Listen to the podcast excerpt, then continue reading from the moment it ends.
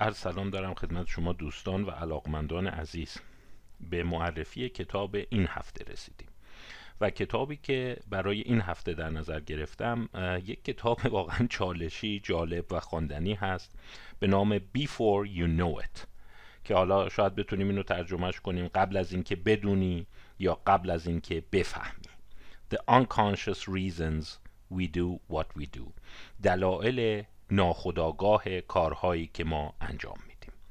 به نظر من یک کتاب استراتژیکه یک کتاب کلیدی هست و حتی روی جلدش هم جمله از مالکوم گلدول داره. ما با کارهای گلدول قبلتر آشنا شدیم که در واقع میگه یک کتاب واقعا هوشمند و مجاب کننده هست. منتها من می‌خوام با دید انتقادی و یک حالت محافظه کارانه و با احتیاط این رو خدمتون معرفی کنم. ولی با این حال خوندنش رو برای شما توصیه می‌کنم. این کتاب نوشته جان بارک هست. و من قبلتر به برخی کارهای جان بارگ اشاره کردم و سعی می‌کنم که یک مرور اجمالی بر این کتاب داشته باشم. یه مقدار طولانی خواهد بود بر اینکه اولا کتاب نسبتا حجیمی 350 صفحه است.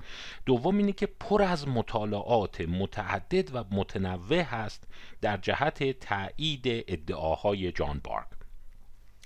جان بارگ در واقع استاد دانشگاه ییل هست و در واقع در زمینه روانشناسی اجتماعی و روانشناسی شناختی صاحب نظر هست فرد شناخته شده هست و سابقه پژوهش های بسیار متعددی در مورد اموری مثل تصمیم گیری اتوماتیک مسئله ناخداگاه پردازش ناخداگاه و در واقع اصولا تصمیم گیری انگیزش و در واقع سوگیری های ما داره. فرد کمی نیست.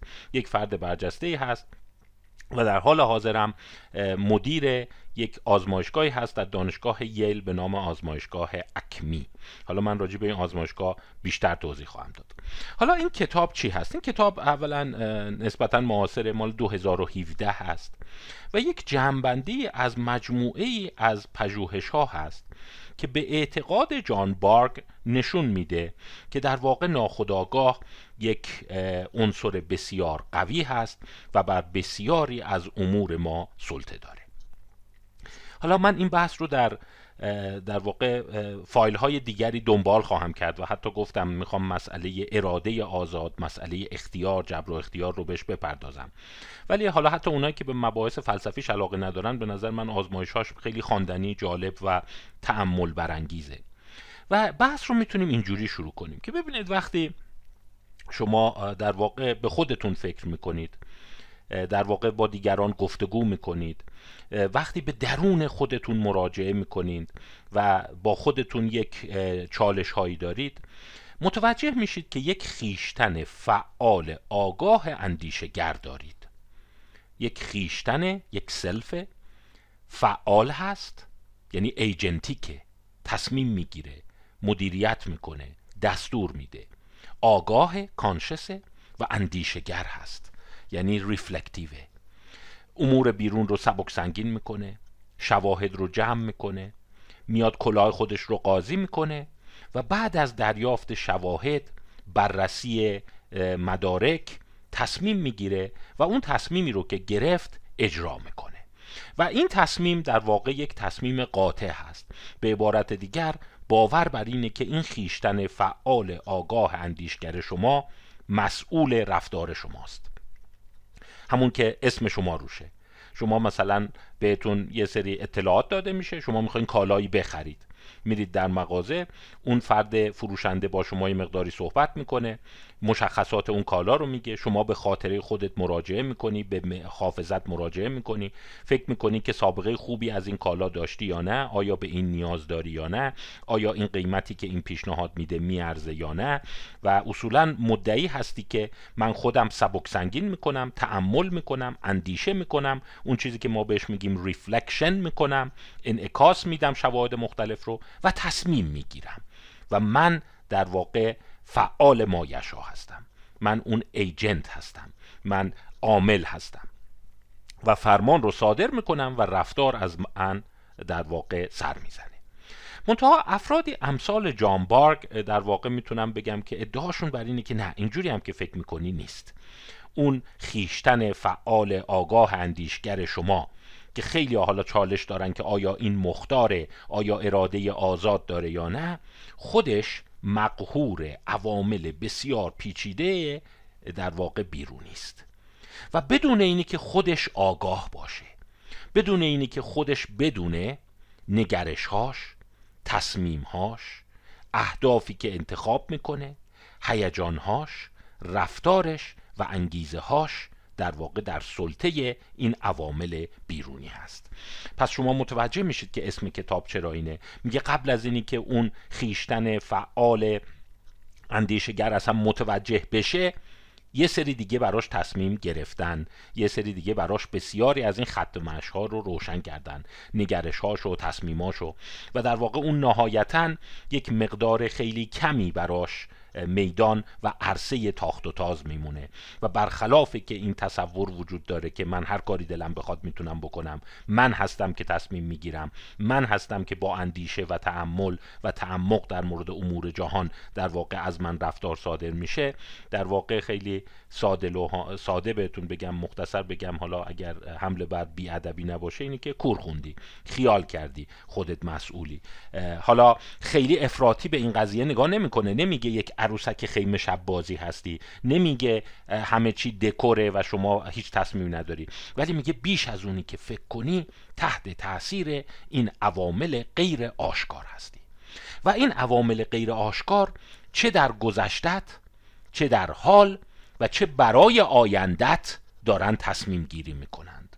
اون چیزی که از گذشته به یاد داری اون چیزی که از خودت تعریف می‌کنی اون چیزی که همین الان داری تجربه می‌کنی و اون نقشه ها و برنامه هایی که برای خودت در مورد آینده داری اون نگرشات رو می‌سازه اهداف خرد و کلان زندگیت رو می‌سازه اینا به نوعی به صورت خیلی مرموز میشه گفت پنهانی و بدون اینی که خودت حواست باشه نامری دارن روی شما اثر می‌ذارند. و اینها رو از کجا استخراج کردن؟ از انبوهی از پژوهش ها در مورد مسئله ناخودآگاه و پردازش ناخودآگاه. این کتاب گفتم یک کتاب جامعیه. یک کاتالوگ اصلا. یعنی شاید بگم که خیلی محتوای خاصی رو به صورت ادعای فلسفی همینی که من عرض کردم بیش از این دنبال نمی‌کنه. یعنی اون جاهایی که می‌خواد دیدگاه خودش رو بگه خیلی در واقع روش مانوف نمیده.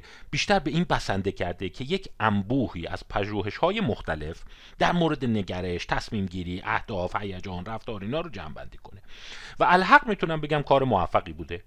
این کار در این حجم 350 صفحه تقریبا بیشتر آزمایش های مشهور به درد بخور و کارساز در مورد تاثیر عوامل محیطی در تصمیم گیری رو قید کرد.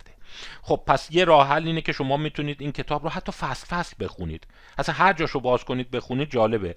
و یه سرگرمی دیگه هم می‌تونه این باشه برای اینکه اطلاعات شما کامل تر بشه. اون منابع و اون ریفرنس هایی رو که قید کرده یکی یکی برین اینا رو استخراج کنید و اصلا اصل مطالعه رو با عمق و دقت بیشتری در واقع بررسی کنید. یه کاری که من سعی می‌کنم تو همین چند ساعت آینده برای شما بکنم تعدادی از اون مقالات کلیدی ترش رو استخراج کردم. یه خلاصه از اون خدمت شما ارائه بدم. میگم جای خوندن کتاب رو نمی‌گیره ولی برای اونایی که یک برنامه فشرده دارن یا می‌خوان شروع کنند این مبحث رو شاید خیلی بد نباشه. من این آزمایش ها رو یک جور مرور کنم. منتها باز دارم میگم. ما باید اون ذهن هوشیار و در واقع محافظه کار خودمون رو حفظ بکنیم. چون به این آزمایش ها خیلی انتقاداتی هم هست. یه عده میگن نه اینا سوگیری هایی بوده خطا توش بوده اقراق شده. ولی اگر ما بخوایم این کتاب در واقع آقای جان بارگ رو بپذیریم باید به گونه ای در واقع صحه بر این بگذاریم که اختیارات ما اون گونه که فکر می‌کنیم فراگیر نیست و خیلی محدوده. حالا برگردیم کم کم با دیدگاه های ایشون آشنا بشیم. جان بارک متولد 1955 نسبتا با این احتساب جوون حساب میشه. چهرهش هم می‌بینی خیلی حتی میشه گفت یه جوری کمتر از سنش نشون میده خردسال نشون میده. و وقتی کتاب رو هم می‌خونید این هست. یه مقدار حس می‌کنی چقدر با مسائل کودکانه درگیره و حتی یه جاهایی حس می‌کنی چقدر شوخ طبعه چقدر به مسائل در واقع روزمره ای که شاید حتی مورد پسند نوجوانا و کودکان باشه می‌پردازه. یعنی یه جور شما نه اینکه بگم شخصیت نابالغی داره بلکه حس می‌کنیم یک لطافت کودکانه توی نوشته هاش هست. برای همین از خوندن خیلی از فصولش خسته هم نمیشید. مثال هایی زده جوک هایی گفته یه جاهایی حتی می‌تونم بگم که تنه می‌زنه مطلق میگه و آدم حس می‌کنه که با یک نویسنده شوختب مواجهه که ابایی هم نداره که لابلای نوشته هاش از زندگی فردی خودش هم بگه که چگونه دخترش رو بزرگ کرد ازدواج دومش چگونه شکل گرفت کارها و شیرین کاری های بچهش رو لابلای این قید می‌کنه بدون اینی که از بار علمی کتاب بکاهه. میگم کتاب علمی است. حس نمی‌کنم. اصلا اصلا اصلا مطلقا به اون روانشناسی زرد نزدیک نمیشه و خود این فرد هم در محافل روانشناسی به عنوان یک صاحب نظر شناخته میشه. حالا بعضی موقع ذوقهای کودکانه داره به کنار. حالا با یکی از ذوقهای کودکانش هم آشنا میشید. این مسئول یک آزمایشگاهی هست در دانشگاه ییل که تقریبا نزدیک 20 سال این, دانش... این آزمایشگاه رو بنیانگذاری کرده و اسم این آزمایشگاه هست آزمایشگاه اکمی. که در واقع این یک خلاصه هست Automaticity in Cognition, Motivation and Evaluation که در واقع میشه اتوماتیک بودن یا خودکار بودن در شناخت انگیزش و قضاوت. و می‌تونی بفهمی که پس توی این داره دنبال چی میگرده. اون جنبه های اتوماتیک ناخداگاه شناخت ما انگیزه های ما و ارزیابی ها و قضاوت های روزمره ما رو در این آزمایشگاه دنبال می‌کنه. تعداد زیادی واقعا مقاله داره. بالای 200 مقاله کلیدی داره که بعضیاش جز اون پژوهش های ماندگار هستند من یکی از اونها رو تحت عنوان پژوهش های ماندگار چند روز پیش در اینستاگرام معرفی کردم. که در واقع اون سه آزمایشی بود که وقتی افراد رو میومد زمین سازی می‌کرد از طریق اون جملات به هم ریخته افراد هم رفتارهای بیادبانشون افزایش پیدا می‌کرد هم اون حالت سالمندی توشون شکل می گرفت و اگر شما خاطرتون باشه حرکت هاشون کند می‌شد و قضاوت های همچنین پرخاشگرانه و بیادبانه متعاقب زمین سازی ناخداگاه با تصاویر افراد سیاه پوست حالا می‌تونید به اون 15 دقیقه مراجعه کنید. یک خلاصه ای هست از یکی از کلیدی ترین پژوهش های منتها گفتم ذوقای کودکانه داره و حتی می‌تونه با مثال های ساده و خیلی مردم پسند مطلبش رو ارائه بده. میگه ببین اگه یادتون باشه من اسم این آزمایشگاه گذاشتم اکمی. اتوماتیک بودن در شناخت انگیزش و اولویشن ولی دوستان خوب فکر کنین لغت اکمی رو کجا شنیدین؟ ببینم کسی به خاطرش میاد.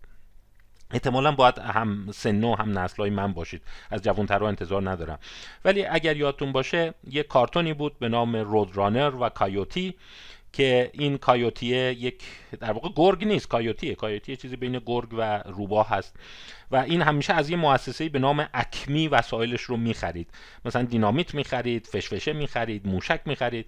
و این رودرانر بود که همیشه اون رو جا میذاشت قال میذاشت و همیشه این کایوت شکست می‌خورد. و اون کاتالوگ اکمی تقریبا همه چی توش داشت. یعنی شما نگاه می‌کنی از نمی‌دونم دربازکن داشت تا چاشنی انفجاری داشت تا تله داشت تا موشک داشت تا هواپیما داشت. ولی محصولاتش هیچ وقت به پای رودرانر نمی‌رسیدن. یک محصولات عجیب غریبی بود که همیشه رودرانر اصطلاحا این رو پشت سر میذاشت و جلو میافتاد. حالا این میگه من این اسم اکمی رو که انتخاب کردم بی دلیلم نیست. گفتم ذوق کودکانم داره. گفت کایوت در اصل اون خیشتن آگاه و اندیشگر ماست. اگر شما دقت کنید همش نقشه می‌کشه. برنامه داره. نمی‌دونم میشینه رو کاغذ نقشه می‌کشه که من الان این موشک رو که از اینجا شلیک می‌کنم این با این زاویه میره بالا تو این ثانیه کرنومتر دستش میره می‌خوره و بعد رودرانر رو می‌زنه. این در واقع همون خیشتن اندیشگر فعال آگاه ماست. و رودرانر چیه؟ و شما یادتونه تو ایران حالا بهش می‌گفتن کارتون میگ میگ. همون پرنده ای هست که با سرعت اصلا قبل از اینکه این بتونه ببینتش میومد رد می‌شد. میگه اون همون ناخودآگاه هست. که اتوماتیکه. و اگر شما دقت کنید تا آگاه جنبیده اون کار خودش رو کرده. و من فکر کنم با همین اصطلاح اکمی و نگاه کردن چند قسمت از کارتون رودرانر و کایوت شما می‌تونی به روی کرده جان بارک و اون گروه قوی که همراهش هستند و اون مرکز مطالعات ناخودآگاه در دانشگاه ییل پی ببری. شما نگاه می‌کنی رودرانر اصلا فکر نمی‌کنه. اصلا همینجور که داره با سرعت میاد میاد اونجا رو زمین یه سری نک می‌زنه دوناشو ور میداره و بعد قبل از اینکه اون تی منفجرش رد میشه و بعد تازه تی دوباره برمیگرده خرابکاری میشه میفته رو خود کایوت و کایوت رو می‌زنه تیکه پاره می‌کنه. پس شما می‌تونید این حس رو بزنید که در نوشته های او یک سوگیری هست به نفع ناخداگاه و اون پردازش سریع. یعنی معتقد اون پردازش سریع است که همه کار است. مغز متفکر اون رودرانره نکایوت و اونه که هم میشه حرف آخر رو می‌زنه و می‌بره. خب این که همجهتی داره با مالکوم گلادول مثلا کتاب اون بلینک معروف مالکوم گلادول کتاب 2005ش مالکوم گلادول جز طرفداران اینه که در واقع the power of thinking without thinking. قدرت اندیشیدن بدون اندیشیدن. یعنی اون ناخداگاه اون پردازش هایی که ما اصلا حواسمون نیست. اصلا تا به جنبی مثل رودرانه اومده رد شده اونا هستند که سهم اصلی موفقیت و پیروزی ما رو در زندگی مشخص می‌کنن. و اینجوری میشه گفت که تقریبا جان بارک همسو با مالکوم گلادول نقطه مقابل دانیل کانمان هست. چون می‌دونید دانیل کانمان هم یک کتاب داره این کتاب 2011 هست که خیلی در ایران طرفدار داره. من به کرات دیدم افراد گفتن که به این کتاب اشاره بشه. خلاصه از این رو بگن این کتاب ترجمه هم شده. دانیل کانمان می‌دونید برنده جایزه نوبل در اقتصاد هست و کتابش در واقع اون اندیشیدن تند و آهسته است Thinking Fast and Slow. حالا کانمان بیشتر به نفع اینه که معتقد آره ما خطاهای شناختی داریم. ما وقتی سریع مدل رودرانر میایم پردازش می‌کنیم ممکنه سوگیریایی پیدا کنیم و اشتباه کنیم. نتیجه گیری های سریع ما خیلی موارد غلط در میان و ما باید یک ترمزی بذاریم یک تعادلی برقرار بکنیم بین اون تفکر سری و اون تفکر کندمون. البته میگم هم جان بارک هم دانیل کانمان این نیست که میگن یکیش بده اون یکی خوبه. منتها اینی که کدوم قوی تره و زور کدوم میچربه و کدوم رو باید بیشتر پرورش بدیم جان بارک تقریبا نقطه مقابل دانیل کانمان قرار می‌گیره. برای همین خوندن کتابش خاری از لطف نیست. منتها اینم بهتون بگم. آره من دارم دیدگاه اونو میگم. ممکنه بعضیاتون بگید که ببین این مقاله‌ای که داری میگی دیگه داری شروع شده میاری. این دیگه خیلیه. این نه بابا این دیگه اصلا نمیشه. این داره ادعا می‌کنه. همونطور که بعضی هم واقعا از روی ناباوری برداشتن بعضی از مطالعات اینو دنبال کردند و نتونستن به اون جوابها برسند البته من باز مروری کردم. جان باگ جز خوشنام هاست. یعنی آدمی نیست که به این متهم بشه که تو کلک زدی و اینا رو از خودت در آوردی و اینا رو ساختی. نه فقط بعضیا میگن که خب ناخودآگاه اونجوری که تو فکر راحت قابل سنجش نیست و این آزمایش ها توش خطا بوده سوگیری بوده.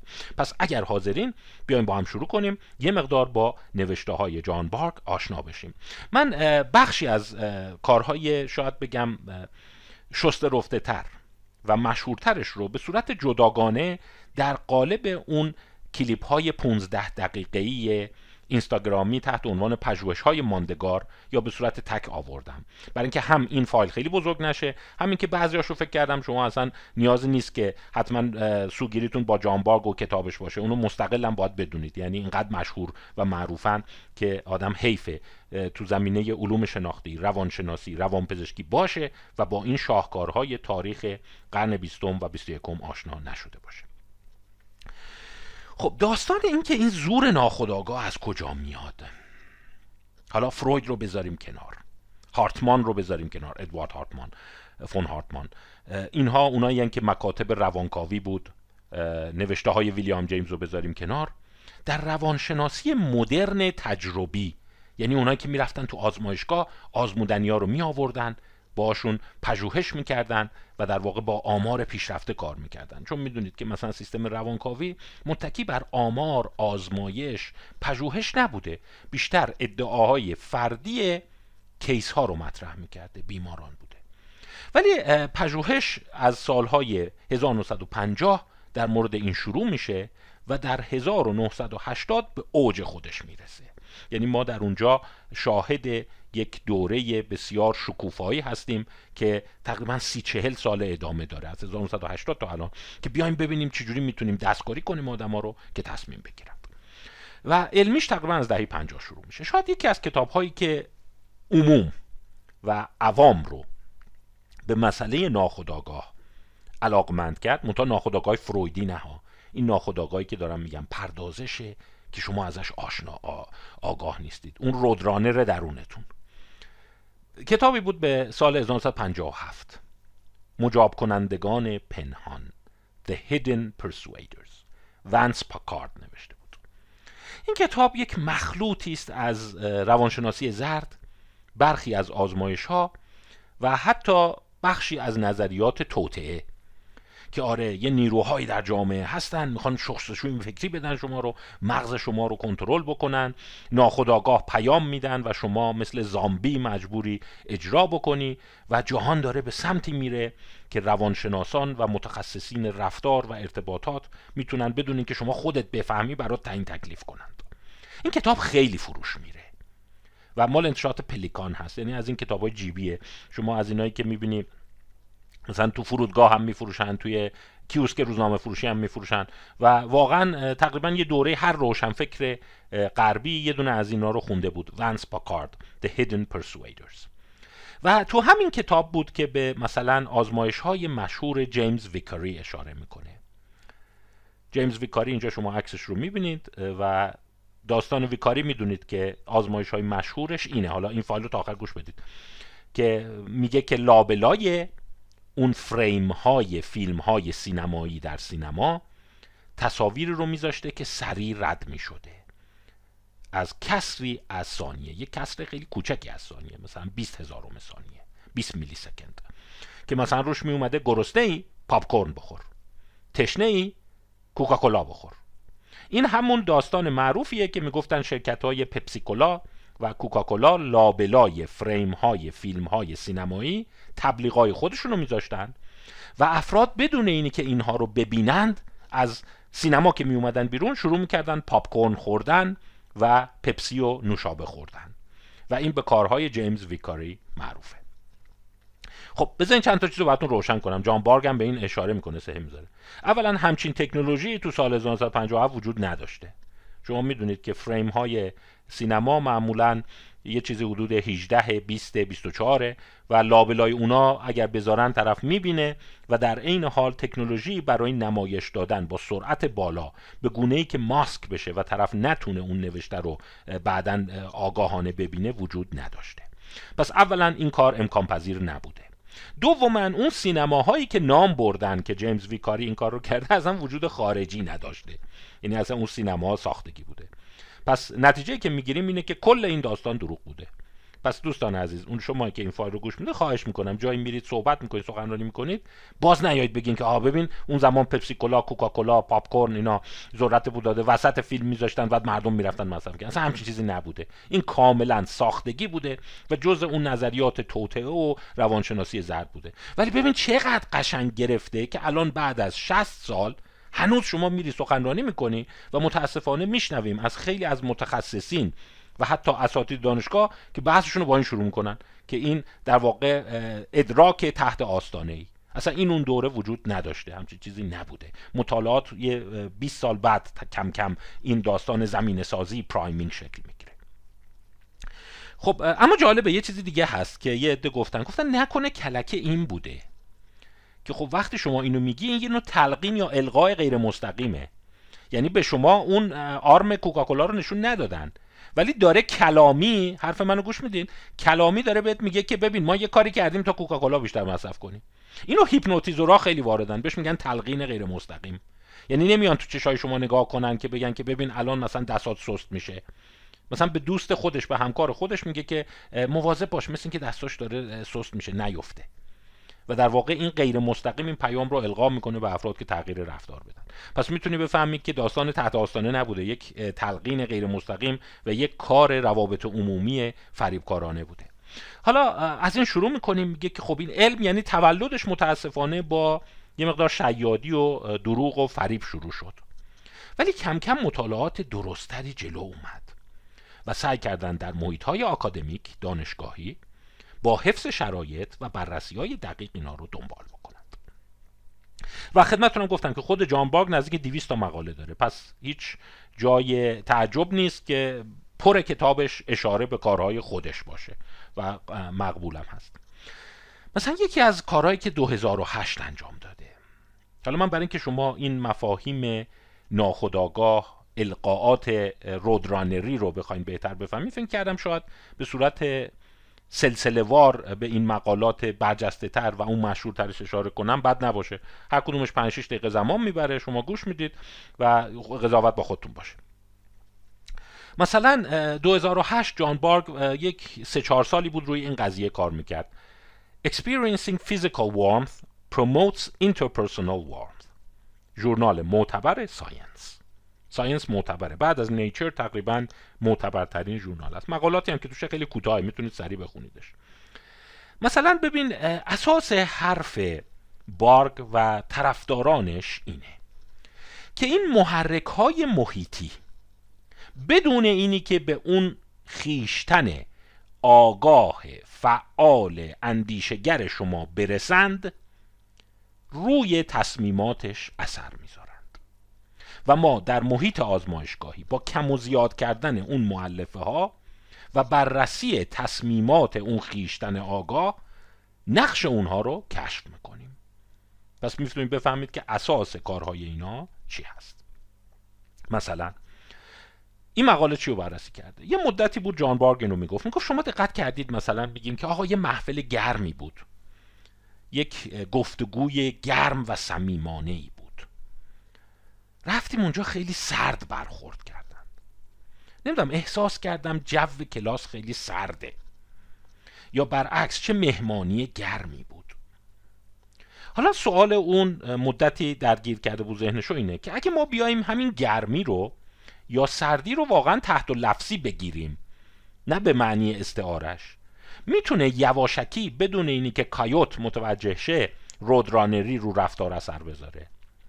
حالا اینجا من دیگه دارم این کایوت و رودرانر رو خیلی پررنگ می‌کنم چون اصاره مثال خودشه ولی مقالات رو وقتی مطرح می‌کنه دیگه همش به اون اشاره نمی‌کنه.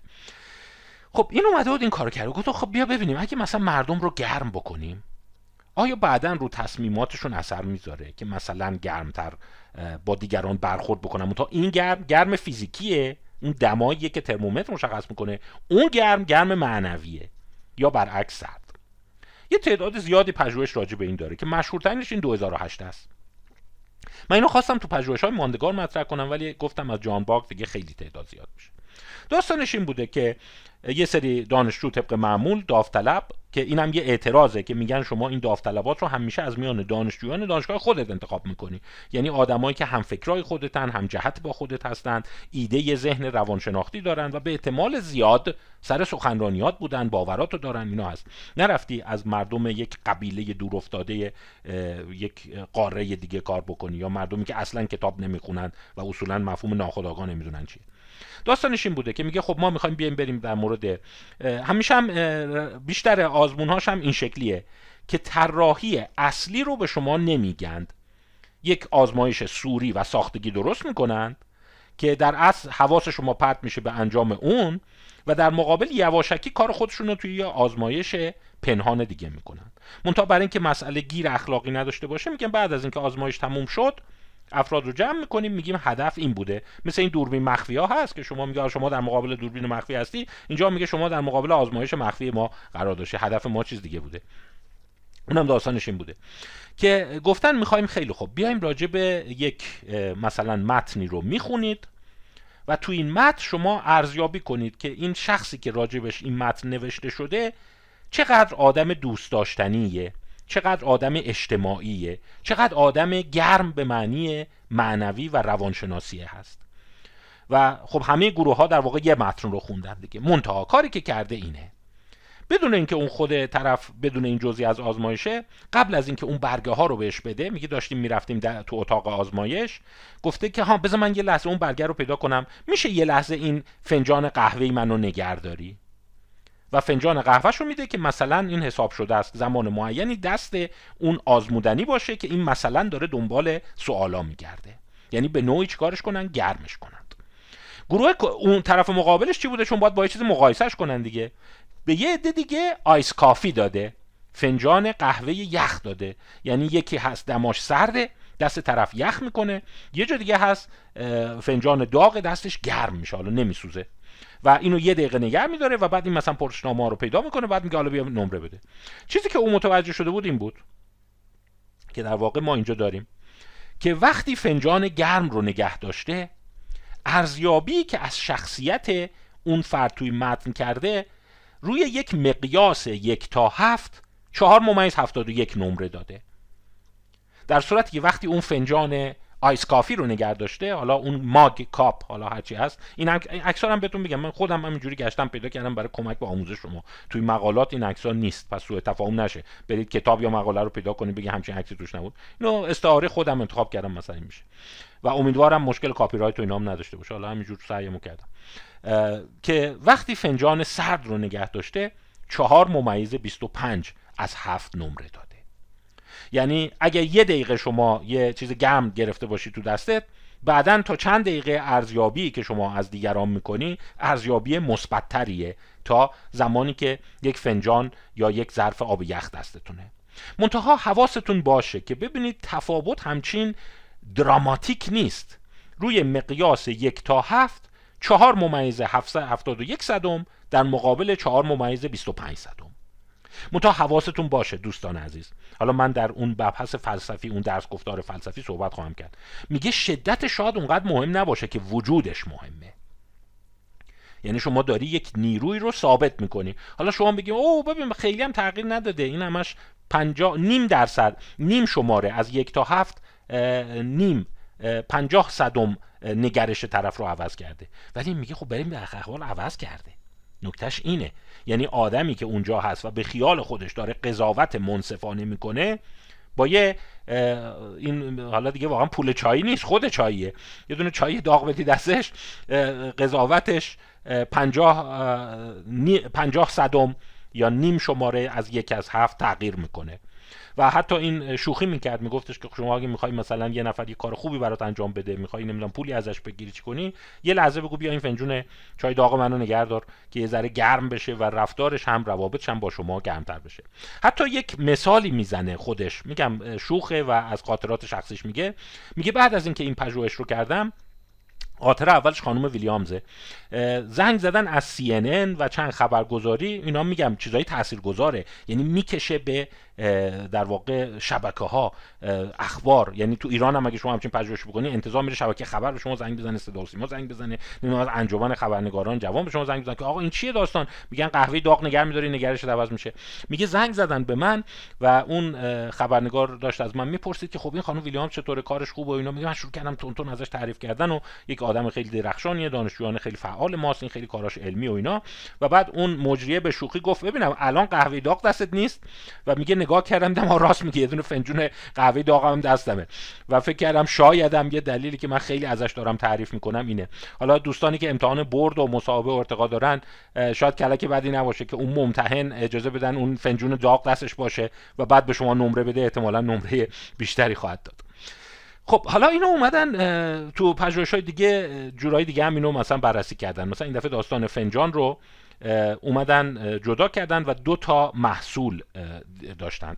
ببین باز برای اینکه با طراحی این آزمایش آشنا بشید این شکلیه. یکی از اینا از این چیزای آیس پکه. می‌دونین مثلا شما جای ضربه می‌خوری نمی‌دونم چی از از این بسته ها هست که می‌ذارن مثلا برای التهابش کم بشه. چه هم داغش وجود داره هم سردش وجود داره.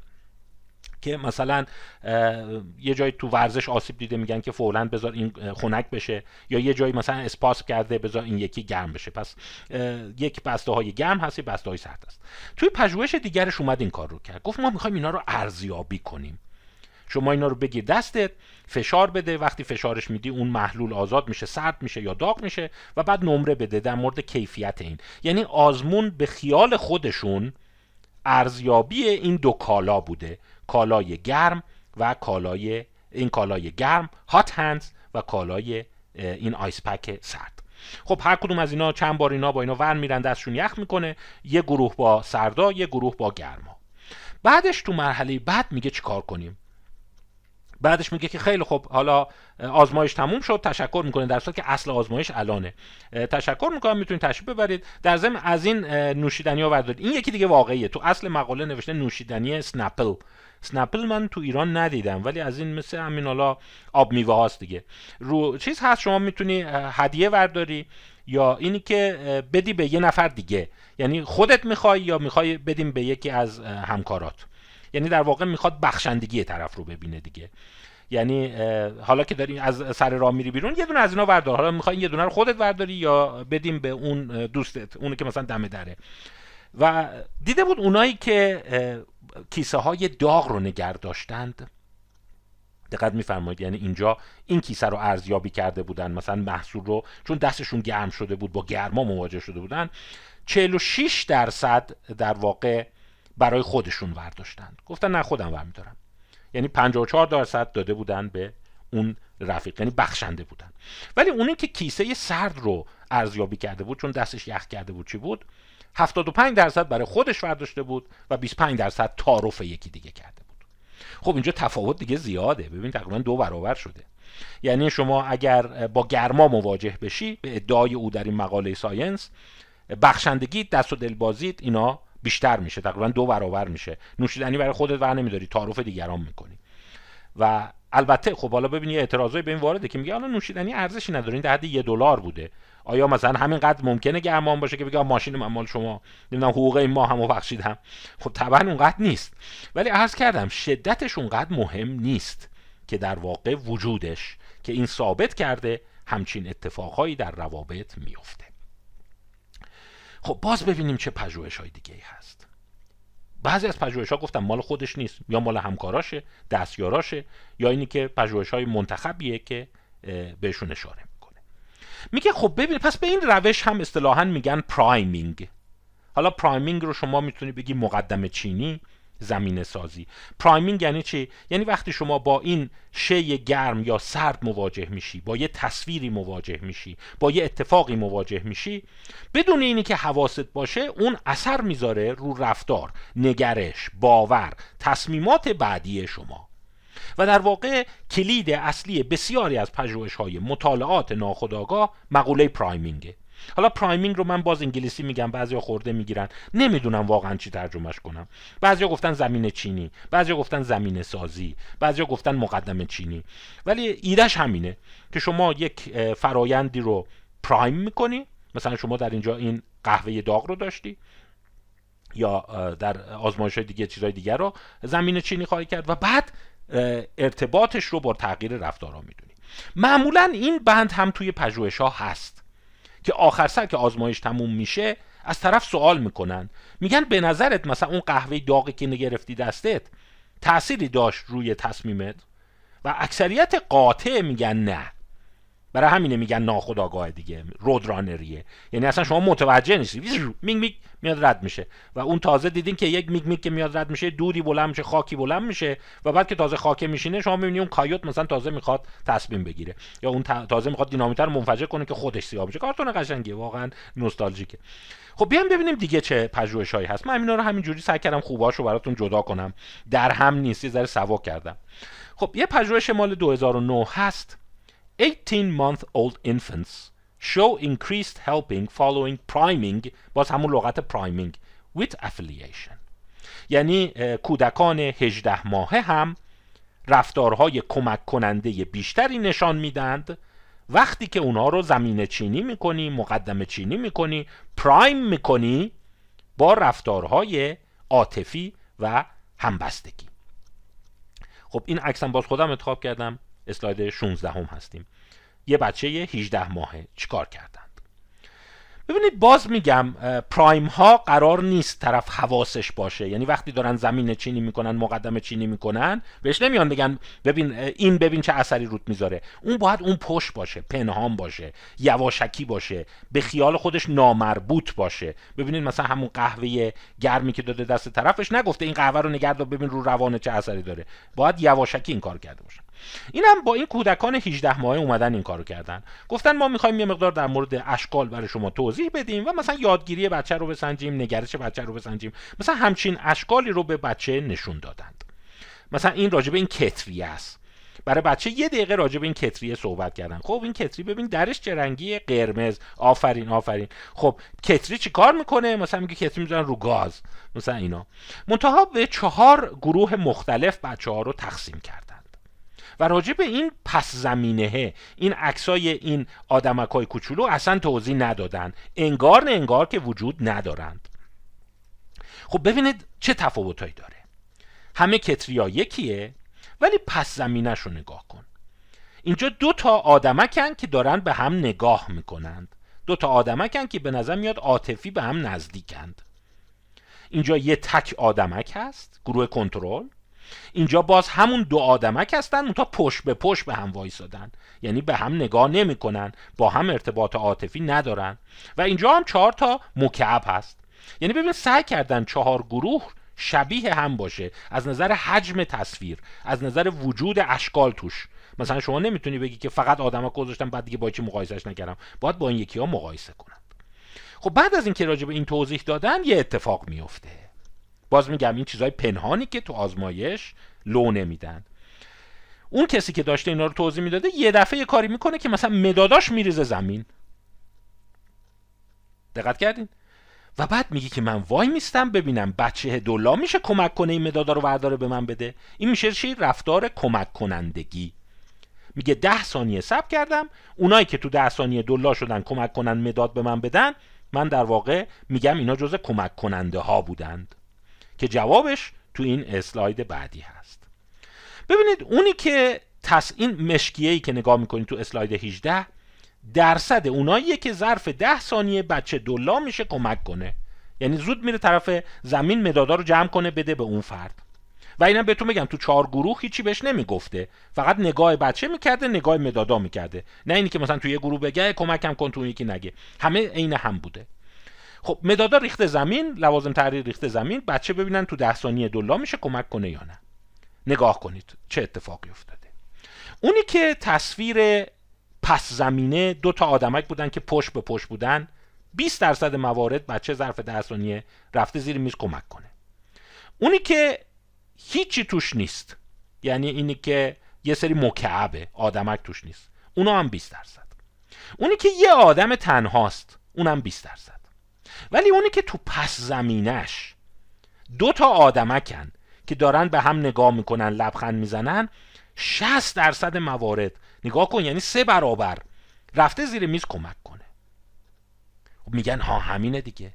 ببین اینی که شما به یکی کمک می‌کنی به یکی خیرت می‌رسه به یکی زحمت می‌کشی مهربانانه باش برخورد می‌کنی بیش از اونی که مال شخصیت شما باشه.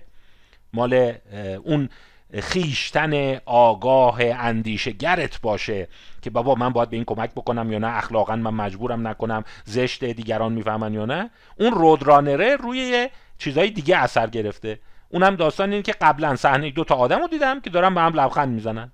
این باعث شده من تو 60 درصد موارد کمک کنم. یعنی اسلاید 18 میگم ببینید دوستان عزیز این آزمایش ها خیلی کلیدیه.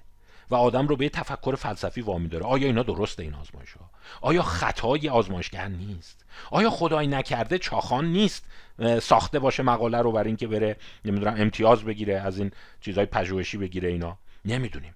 ولی لاقل تو مجلات معتبر چاپ شده و این گروهایی که دارن همدیگر رو میپان و تکرار می‌کنند پس چه راحت می‌بینی آدم عوض میشه. حالا اون سفیده چیه این بالا؟ این سفیدی که این بالا گذاشته چیه؟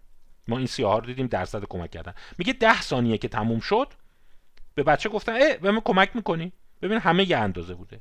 پس فرمان آگاهانه کمک کردن تو هر چهار گروه یه اندازه جواب داده. ولی اونی که خودش حد زده باید کمک کنه یه دفعه می‌بینی 60 درصد شده. در مقابل در واقع 20 درصد. آیا اینا واقعیه؟ آیا واقعا اون خیشتن آگاه ما اینقدر راحت رو دست می‌خوره. اینا دیگه اون تصاویر تحت آستانه پپسیکولا نیست.